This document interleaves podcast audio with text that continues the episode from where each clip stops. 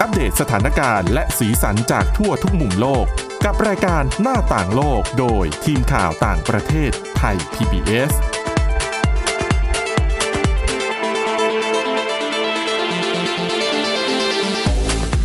สวัสดีค่ะ คุณผู้ฟังคะนี่คือรายการหน้าต่างโลกค่ะ เรากลับมาพบกันเป็นประจำนะคะ ตั้งแต่วันจันทร์ถึงวันศุกร์ทุกวันเลยนะคะ ไม่มีวันหยุดนักขัตฤกษ์ใด ๆ ทั้งสิ้น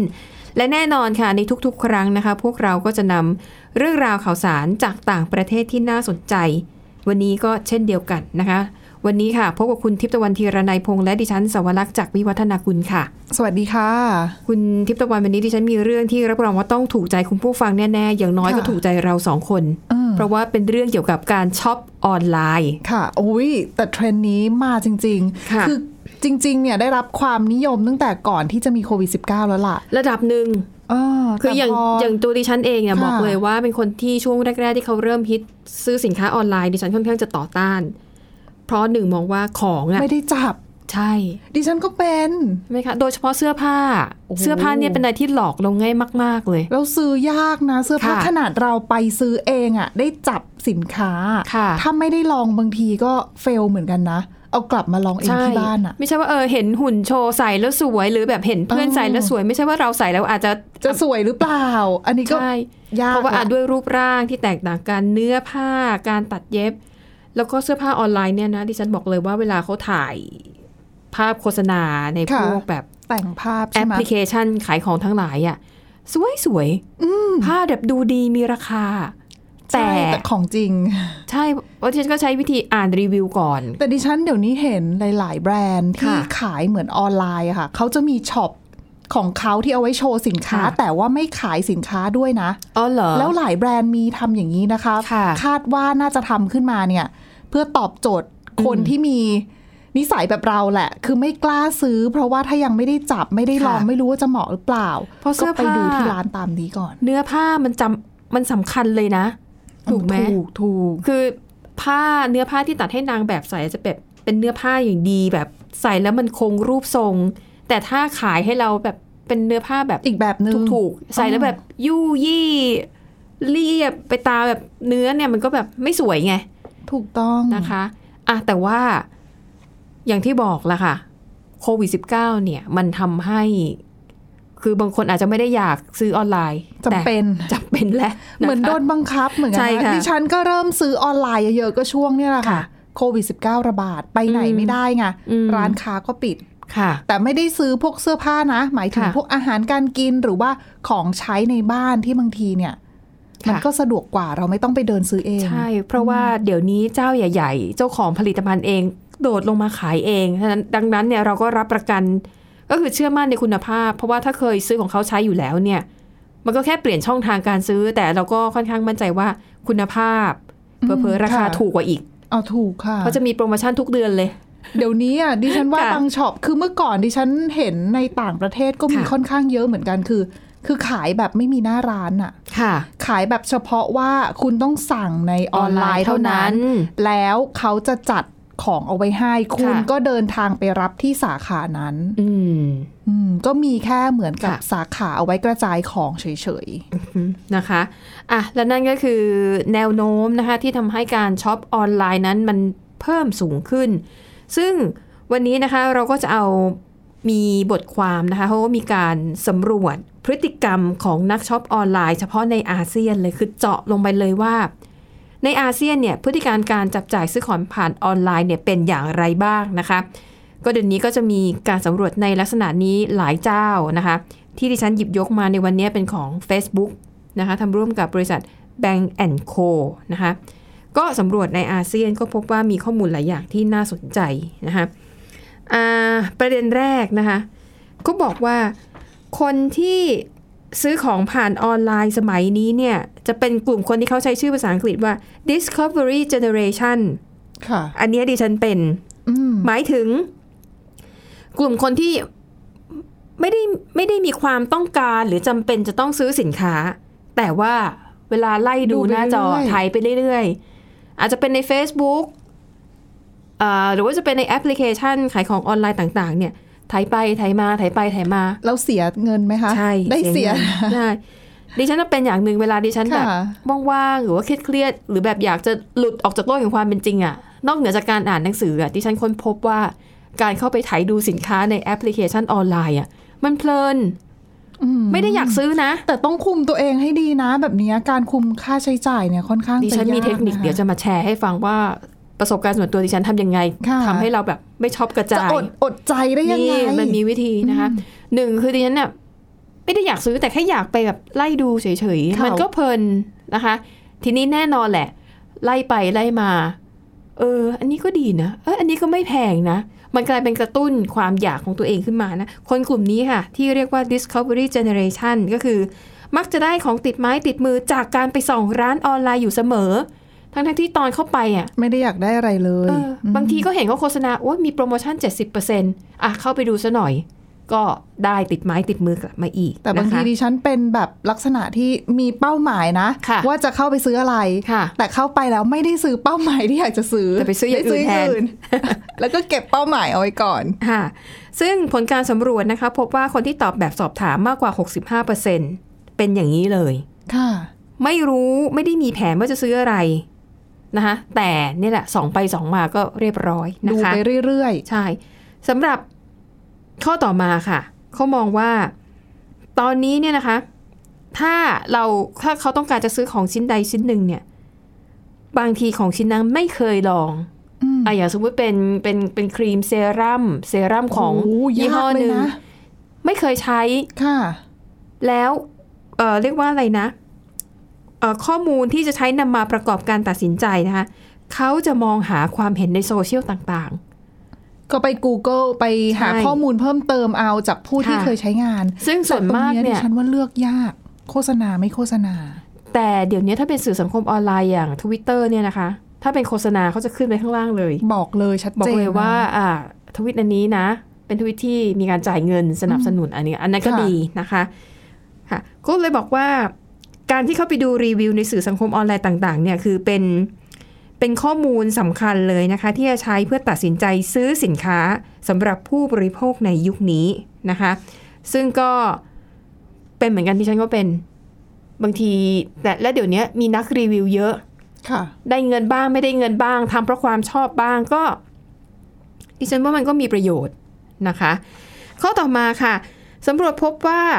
อาเซียนเนี่ยนะคะ เป็นภูมิภาคที่ประชาชนเนี่ยสามารถปรับตัวเข้ากับเศรษฐกิจดิจิทัลได้เป็นอย่างดีค่ะ ข้อมูลล่าสุดบอกว่าตอนนี้ประชากรในภูมิภาคอาเซียน 95%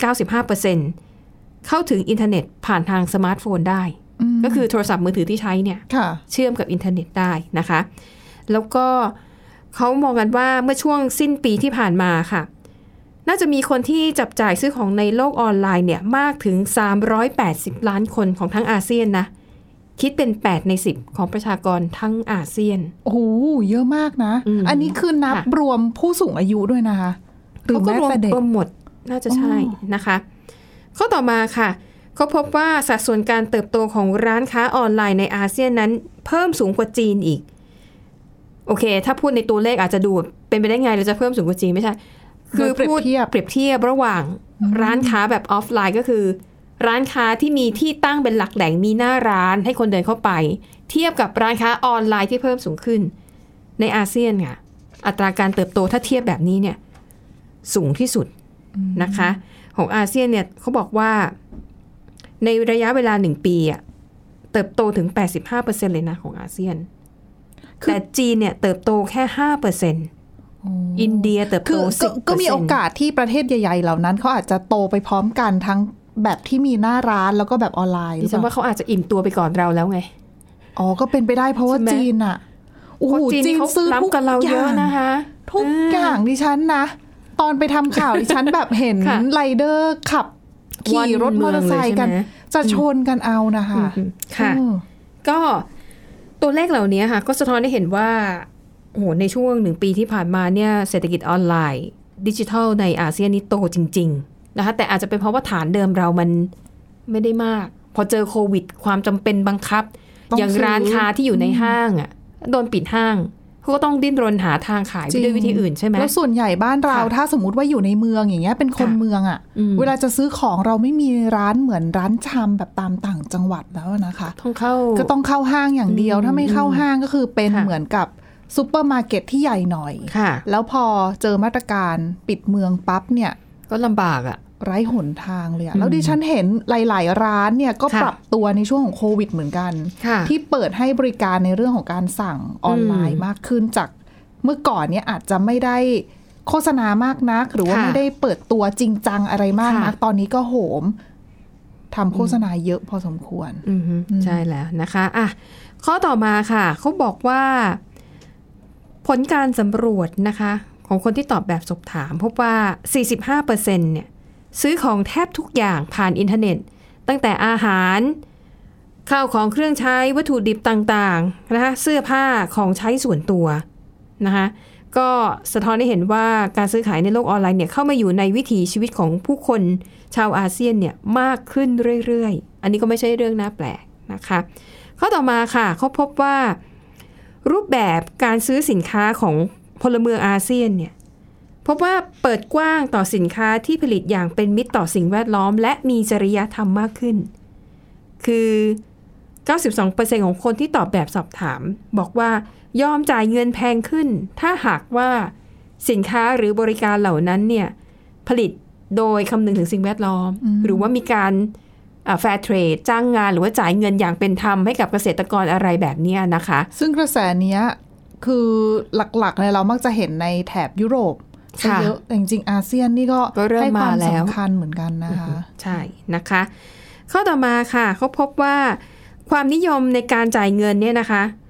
แบบ e-wallet เนี่ยมันเพิ่มมากขึ้น มากกว่าบัตรเครดิต มากกว่าการโอนเงินเข้าบัญชีก็คือเป็นการจ่ายเงินสดนั่นแหละแต่ว่าอยู่ในรูปแบบของการโอนเงินนะคะ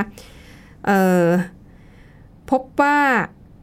สถิติของการจ่ายเงินแบบ e-wallet เนี่ยนะคะในปีที่แล้วเนี่ยเพิ่มขึ้นถึง 22%เมื่อเทียบกับปีก่อนหน้า ถือเป็นอัตราการเติบโตที่เพิ่มขึ้นสูงที่สุด ในขณะที่การจ่ายเงินด้วยวิธีอื่น เช่นบัตรเครดิตโอนเงิน หรือว่าการจ่ายเป็นเงินสดเนี่ยลดลง อืมนะคะเอ๊ะแต่ตัวดิฉันเองก็ไม่ค่อย ไม่ค่อยใช้ใช่ไหมคะ ใช่ แต่เดี๋ยวเดี๋ยวนี้ดิฉันเห็นหลายบริษัทค่อน ค่ะ ข้างที่จะเอา e-wallet มาใช้ ค่ะ แต่ข้อจำกัดของ e-wallet คือเราต้องเอาเงินเราเนี่ย ค่ะ ใส่ไปในกระเป๋า แล้วมันดึงคืนไม่ได้ด้วยใช่ไหมที่ดิฉันเข้าใจ ถูกต้องดึงคืน เออ ไม่ได้แล้วคือบางทีเราถ้าเราไม่ได้ ค่ะ ใช้บริการของบริษัทนี้ ค่ะ หรือว่าเขาเนี่ยไม่ได้เป็นบริษัทที่มีเปิดให้มีการใช้ e-wallet กับ กว้างขวาง ร้านอื่น อือฮึ ๆ เยอะๆอย่างเงี้ยเราก็รู้สึกว่าอุ๊ยเราใช้ e-wallet ไม่คุ้ม เหมือน ลยะ โดนบังคับไกลๆว่าจะต้อง อืม มาจับจ่าย ซึ่งของที่ร้านอะไร แล้วมัน บบ กลายเป็นว่า อ้าว แล้วถ้าเงินที่ค้างอยู่ใน ค่ะ e-wallet แล้วเราจะทำยังไงกับเงินก้อนนั้นดี อ่า อันนี้ เออ ดิฉันว่า ในส่วน น่าจะเป็น หนึ่ง เหตุผลหลักที่หลาย ๆ คนไม่ค่อยอยากใช้ e-wallet อืม แต่ว่าเดี๋ยวนี้ดิฉันก็เห็นบางที่เขาปรับโดยการที่ให้ผูกบัตรเครดิต ค่ะ เอาไว้กับ e-wallet ด้วย อืม อันเนี้ยอาจจะเป็นอีกช่องทางหนึ่ง ค่ะ ที่ทำให้อาบริษัทสามารถเข้ามาเจาะตลาด e-wallet ได้ ค่ะ อืม อ่ะ นั่นก็เป็นข้อมูลที่น่าสนใจนะคะ ปิดท้ายค่ะ เขาบอกว่า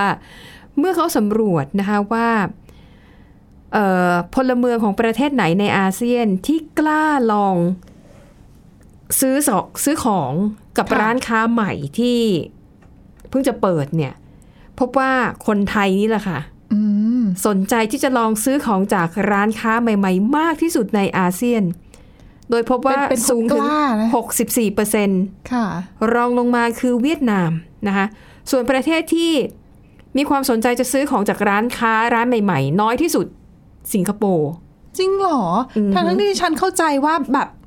มีกำลังซื้ออะลูกค้า ค่ะ มีกำลังซื้อเยอะก็น่าจะพร้อมที่จะลองอะไรใหม่ ๆ หรือเปล่า อาจจะเป็นเรื่องของความพักดีต่อแบรนด์ด้วยหรือเปล่า แล้วก็มีความเชื่อมั่นในคุณภาพสินค้าเหมือนเหมือนกับว่า เอายี่ห้อนี้ก็ดีอยู่แล้ว ก็ไม่รู้จะเปลี่ยนทำไมอะไร ก็เลยอยู่กับ ค่ะ กับร้านเดิมๆ ไม่ได้แสวงหาร้านใหม่นะคะ ใช่นะคะอ่ะสำหรับเทคนิคของดิฉันว่าทำยังไงเวลาไล่ไล่ไล่เนี่ย ค่ะ ดิฉัน ทำยังไง ไม่ได้ ดิฉันจะได้เอาไว้ใช้บ้าง ก็จับสินค้าเหล่านั้นนะโยนใส่เอ่อรถเข็นไว้ก่อน ค่ะ หรือคาร์ดน่ะนะคะ ในช่องนั้นน่ะ ทั้งของที่ต้องการซื้อและของที่สนใจ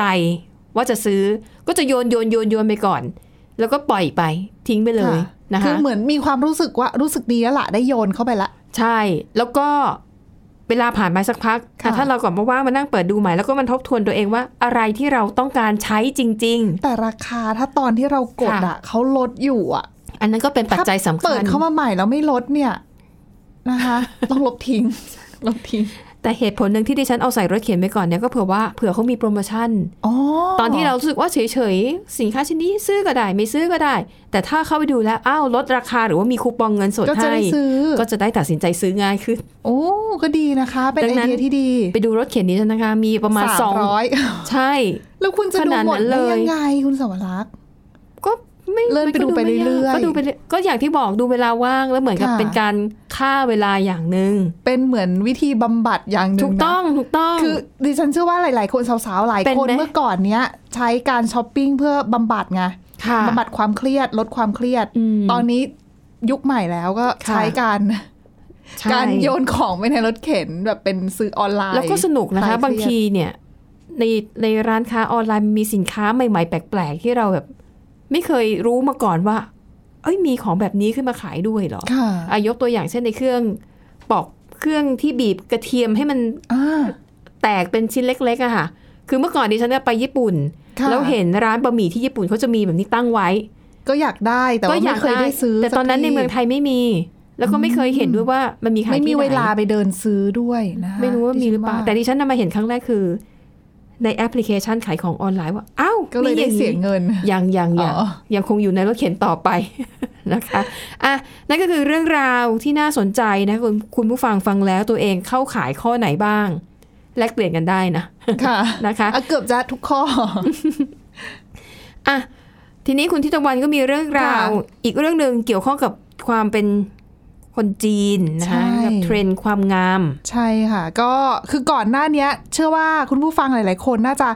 รู้กันมาบ้างแหละว่า ค่ะ เทรนด์ในเรื่องของการทำสัญญกรรมพลาสติกในจีนเนี่ย ค่ะ โตมากจริงๆโต ดิฉันว่า แบบ ในเอเชียหลายประเทศอะโต เพราะว่าลักษณะใบหน้าข ตา อง ม คน เกา เอ หลี เชีย ด้วย ไง ดิฉันว่า อืม เกาหลีใต้อ่ะ ค่ะ อืมจีนนี่เขาแบบ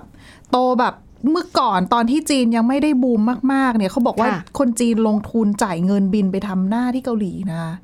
ก็เหมือนกับบ้านเรานั่นแหละช่วงนี้ ก็ไม่ไกลกัน มีะ เท่าไหร่ใช่ไหม ใช่ไม่ไกลไม่ไกลค่ะ อืม แล้วก็นั่นแหละ แล้วก็มีร้านนู่นนี่ ค่ะ เออมีสถาบันเสริมความงามมาเปิดที่จีนบ้างธุรกิจ ค่ะ ก็เติบโต แต่เขาบอกว่าเทรนด์การสัญญกรรมพลาสติกในจีนตอนเนี้ยกำลังจะเอาแล้วนะ คือเขาบอกว่าการเติบโตเนี่ยชะลอตัว ค่ะ เพราะมีเทรนด์ใหม่มา ค่ะ นั่นคือเทรนด์ของการเสริมความงามแบบไม่ต้องสัญญกรรม อือหือ เพราะเขาบอกว่าลงทุนน้อยกว่า ค่ะ จ่ายเงินน้อยกว่า ค่ะ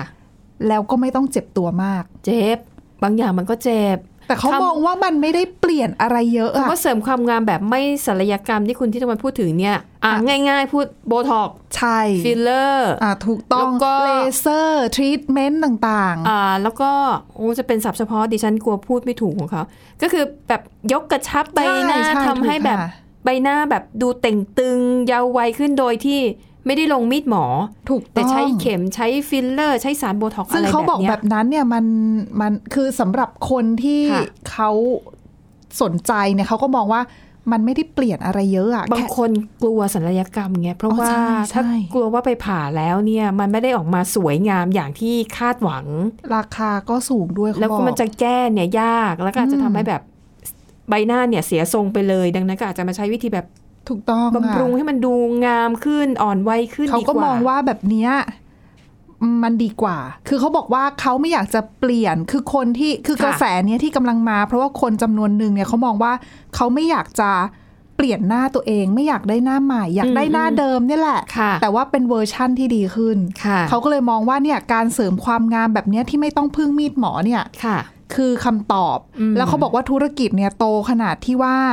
จีนนี่มีเปิดให้บริการบางคลินิกนะคะ เปิด ค่ะ ให้บริการแบบเป็นช่วง lunch time อะ อ่า คือ ไม่มี เขา พักเที่ยงเหรอ ไม่มีพักเที่ยงคือสาวสาวๆออฟฟิศอะแท ค่ะ นที่พักเที่ยงจะไปกินข้าว ค่ะ ต่อแถว ค่ะ รอเข้าไปเสริมความงามที่คลินิก อ๋อ เสริมเสร็จออกมาก็มาทำงานต่อ อ่าฮะใช่เพราะมันก็จะไม่เห็นร่องรอยอะไร ใช่เขาก็มองว่าเออเนี่ยธุรกิจเนี้ยกำลังมาทีเดียว แล้วก็ ค่ะ คาดว่านะคะ ปีเนี้ยจะเติบโตสูงถึง 46,000 ล้านดอลลาร์สหรัฐ ค่ะ คือโตมากจริง แต่ว่าก็มีปัญหานิดนึงตรงที่ว่า เขาบอกว่า คือการเสริมความงามแบบเนี้ย เจอปัญหาคล้าย ๆ กับ ค่ะ สัญญกรรมพลาสติกเลย คือรัฐบาล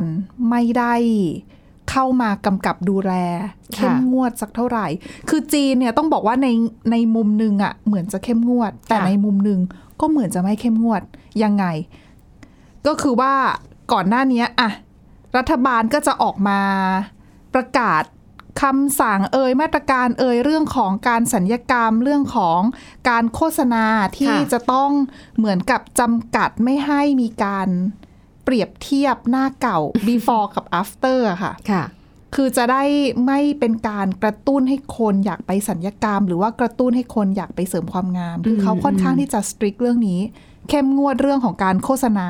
ค่ะ แล้วก็ไม่ทำให้คนไม่อยากให้คนรู้สึกกังวลใจเกี่ยวกับเรื่องของ อืม รูปลักษณ์ ค่ะ นี่คือในแง่หนึ่งในการคุม ค่ะ เข้ม แต่อีกแง่หนึ่งเขากลับไม่ได้มีเรื่องของระเบียบหรือว่ากฎต่างๆ ในการที่จะเข้ามากำกับดูแลคนที่จะถือใบอนุญาต อืม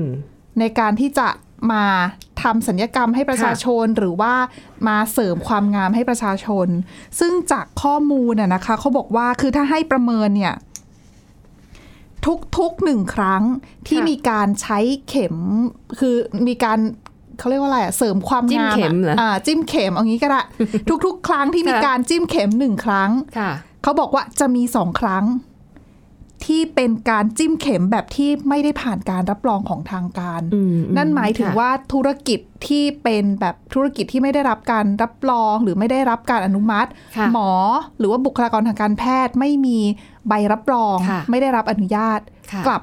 เปิดคลินิก กลับ อืม ให้บริการ รวมไปถึงไม่ใช่แค่นั้นเขาบอกว่า คิดเป็น 15%ของคลินิกเสริมความงามที่มีใบรับรองนะคะ 13,000 แห่งในจีนเนี่ย ให้บริการเสริมความงามแบบที่ตัวเองไม่ได้รับรอง ไม่ได้ไปขอการรับรอง ค่ะ มีถึง 15%ด้วยกัน ค่ะ นอกจากนี้หมอค่ะ 28%ในธุรกิจเสริมความงาม ได้รับใบรับรอง ส่วนที่เหลือ อืม เจ็ดสิบกว่าเปอร์เซ็นต์ไม่มี อืม ใบรับรอง ค่ะ อืมก็ถือว่าเป็นปัญหาที่คือจำคนจำนวนหนึ่งก็กังวลแหละ เพราะว่ามันก็มีข่าวออกมาเรื่อยๆ เรื่องของ ค่ะ คนที่ไปทำเรื่องของสัญญกรรม หรือว่า อืม ไปเสริมความงามต่างๆ แล้วหนึ่งผลอ่ะผลที่ได้ออกมาไม่ไม่ไม่ได้ตามต้องการเนี่ย ค่ะ ก็อีกเรื่องหนึ่งถ้าไม่เกิดผลเสียต่อสุขภาพ ค่ะ แต่บางคนบางเคสมีกรณีเสียชีวิตก็มี ซึ่ง อืม มันก็เป็นปัญหาที่เกิดขึ้นในหลาย ๆ ประเทศเมืองไทยก็เป็น ใช่ คือพอคนนิยมมากเข้าแล้วคนก็เปิดคลินิกแบบนี้กันมากขึ้นนะบางคนก็คือก็อยากได้เงิน อย่างที่บอกบางทีเป็นคุณหมอแต่ว่าไม่ใช่สาขาที่จะแบบ จะทำ มาทำสายนี้โดยเฉพาะแต่ก็เห็นว่าทำได้ ก็เลยท หรือ ำทั้งนั้นที่มันผิด ค่ะ อืม ร้ายไปกว่านั้นเนี่ยไม่ใช่หมอด้วยซ้ำเป็นแค่ ค่ะ เจ้าหน้าที่ เป็นผู้ช่วยคุณหมอ ใช่ เคยเห็นคุณหมอเตรียมอุปกรณ์อะไรให้ทุกอย่างก็เห็นอ้าวหมอมาหมอก็แค่เจาะเข็ม เราก็ทำได้นี่ ก็แบบนั้นในเมืองไทยก็มี ใช่ นะคะ ก็ถือว่าเป็นปัญหา แล้วยิ่ ที่เกิดขึ้นคล้าย ๆ กัน งพอลูกค้าเยอะขึ้น คนที่จะไปเข้าไปทำเสริมความงามเยอะขึ้นอย่างเงี้ยอ่ะ ค่ะ เราก็การเข้าไปดูแลของหน่วยงานรัฐที่จะเข้าไปควบคุม อืม มันก็ลำบากพอสมควรแล้วที่สำคัญเนี่ยเขาบอกว่าตอนนี้ คนเนี่ยเปรียบเทียบให้ฟังว่าการเสริมความงามในจีนก็เหมือนกับการใช้พวกสกินแคร์ค่ะ ค่ะ การบำรุงผิวพรรณ ก็คือทำกันเป็นเรื่องปกติเลย ใช่แล้วก็บางคนไม่ได้รู้สึกว่าตัวเองต้องทำแต่ ค่ะ เพื่อนร่วมงานทำกันหมด แล้วก็เลยเหมือนกับตัวเองโดนกดดันอะ ค่ะ เออโดนคนในสำนักงานกดดันคือเขาไม่ได้กดดันหรอก แต่ เขาจะ ว่า แบบทุกคนพูดถึงกันหมดว่าไปฉีดนู่นทำนั่น ใช่ ทำนี่และมีเราคนเดียวที่ ไม่ท ฉันไม่ได้ทำก็อาจจะแบบคุยกับเขาไม่รู้เรื่อง ำใช่เขาบอกว่าตรงนี้แหละ ที่ทำให้ธุรกิจเนี้ยมันเลยยิ่งเติบโตแล้วก็ยิ่งได้รับความ ค่ะ นิยม อืม เพราะกลายเป็นว่าอ้าวทุกคนทำทุกคนทำกันหมดอ้าวเราก็ต้องทำด้วยสิ อ่ะแล้วก็อาจจะรู้สึกว่าเอ๊ะ เพื่อนไปทำก็ดีนี่ อืม ตีนกาก็หายไป เออ เราก็ ใช่ ทำบ้างก็ดีนะอ่ะไปดูราคาก็พอไหว สถานที่ฉีดเอ้าก็อยู่ไม่ไกล ก็เอาซะหน่อย ใช่แล้วก็มีการจัดเอ่อส่วนลงส่วนลดนู่นนี่นั่นมาจูงใจนะคะ ค่ะ เออแต่ก็เครียดเหมือนกันนะ ถ้าสมมติอยู่ในสภาพแวดล้อมที่ทุกคนทำกันหมดเนี่ย แต่ดิฉันว่าจริง ๆ แล้วทำหรือไม่ทำก็ไม่ผิดนะ ถ้าแบบ อืม พอใจกับโอ้ยดิฉันก็เห็นหลายคนที่พอใจกับการที่ร่างกายมัน ค่ะ